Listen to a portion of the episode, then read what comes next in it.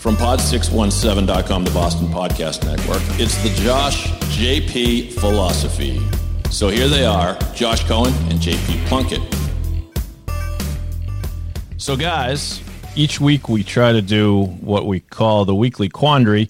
I don't know if this is so much of a quandary, but it's it's a question, and we talked a little bit before we started recording. The subject was Zoom calls, and JP, you said you, being uh, in real estate, you don't do a ton of them.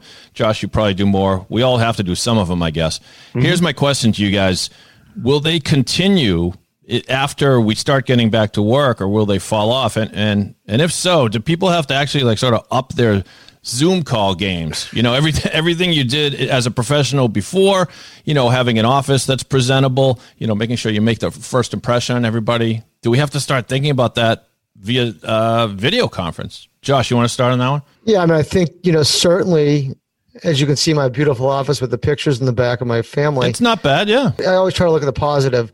The positive side of this whole thing has been I've been able to, you know, have an incredible amount of activity and meet with a significant amount more people because I don't have to drive anywhere. Mm-hmm. That being said, the personal touch is so important. And sitting across the table from somebody, obviously we can't shake hands anymore, apparently, but sitting across the table from somebody, having that conversation, developing that face to face relationship, and certainly in my business, uh, and obviously in JP's business is significant.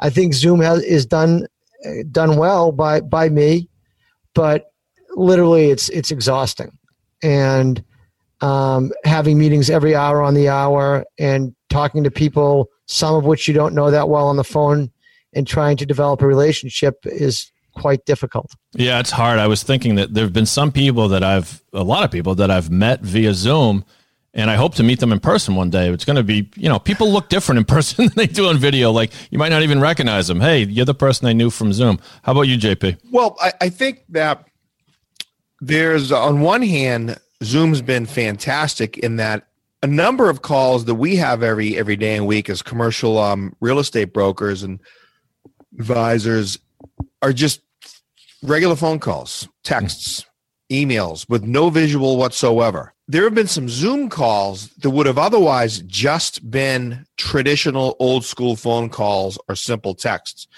Now that Zoom's come to the forefront, those relatively relatively mundane uh, interactions have been brightened up. Yeah. So that's that's wonderful. They weren't going to ever be face to face live meetings in person. So Zoom has brought some of the dust to to to something more interesting and, and that's great. Um, I've noticed that too. The default has become you're on camera. When in, in, the old days, Zoom calls certainly existed, but a lot of people would log on on their computer, but then they turn the camera off. You know, we're just. But talking. I'm saying, yeah. even, even Dave, yeah. a lot of our Zoom calls two plus months ago would have just been phone calls, audio only, right? right. Audio only. Yep.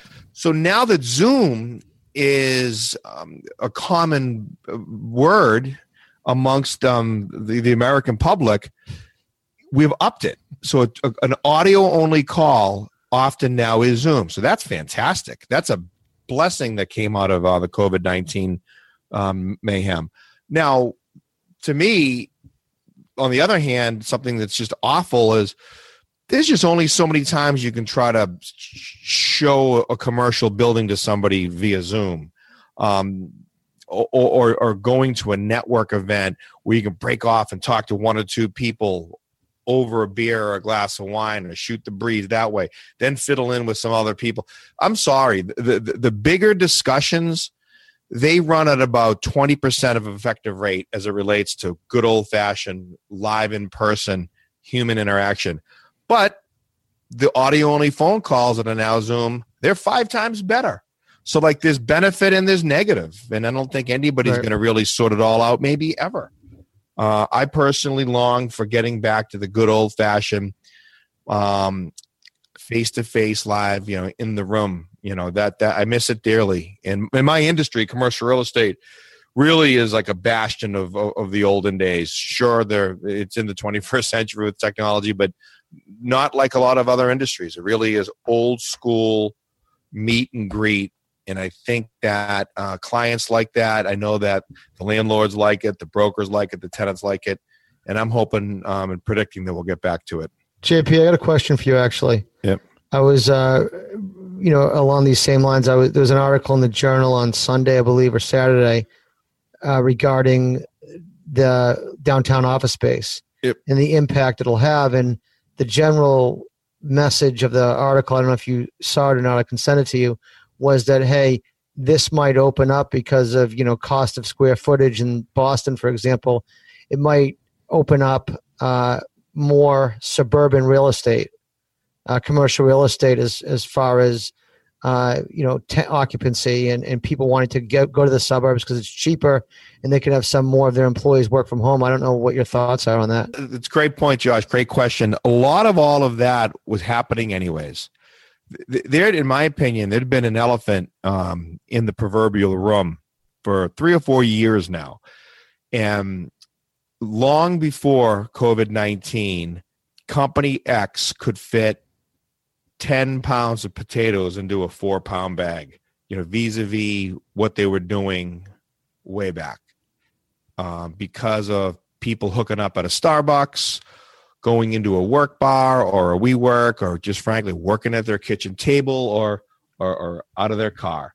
So the, the days of, of of somebody needing ten thousand office, ten thousand square feet of office space, slowly but surely over the past five years turned into them needing four or five thousand. Nobody really wanted to outwardly say it, but it was it was an absolute fact. Now that people have to work from home, people have had to admit it. And it's like, whoa, this actually might not be very fun, but it works. I think that the office market will heal. The existing inventory will be fine two, three years down the road. It's going to take that long, I think, for some of the absorption to kick in. But what I'm not predicting is much in the way of new development. Um, I think that the inventory that exists is going to be what is it's going to be what it is for the next many many many years and any new development will have to be the other food groups of commercial real estate which means you know obviously industrial which i think will be better than ever because uh, supply chains and logistics mean so very much and we now know that more than ever um, you know he- healthcare related real estate um, Manufacturing, certainly. grocery anchored should do quite well. But uh, office space, I think a lot of it will go to the suburban markets, and I think the small to medium type spaces will be absorbed more quickly than the massive spaces that are costly to subdivide. And some of them are going to have to be repositioned into other, um, you know, into other uses. You know, that could be residential, that could be vertical um, farming, as crazy as that might sound. Um, not not every office building that exists will stay as an office building, but a lot of that was happening any anyways.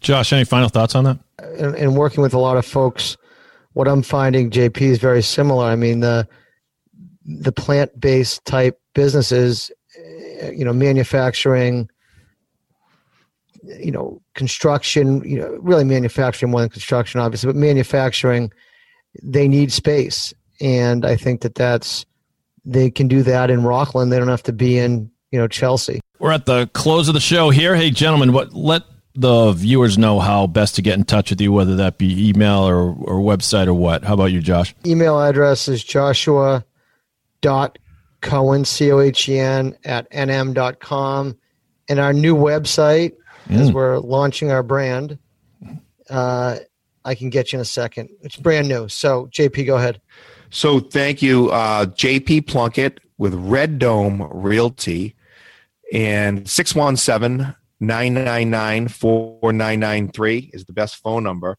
Email plunkett at r-dome.com.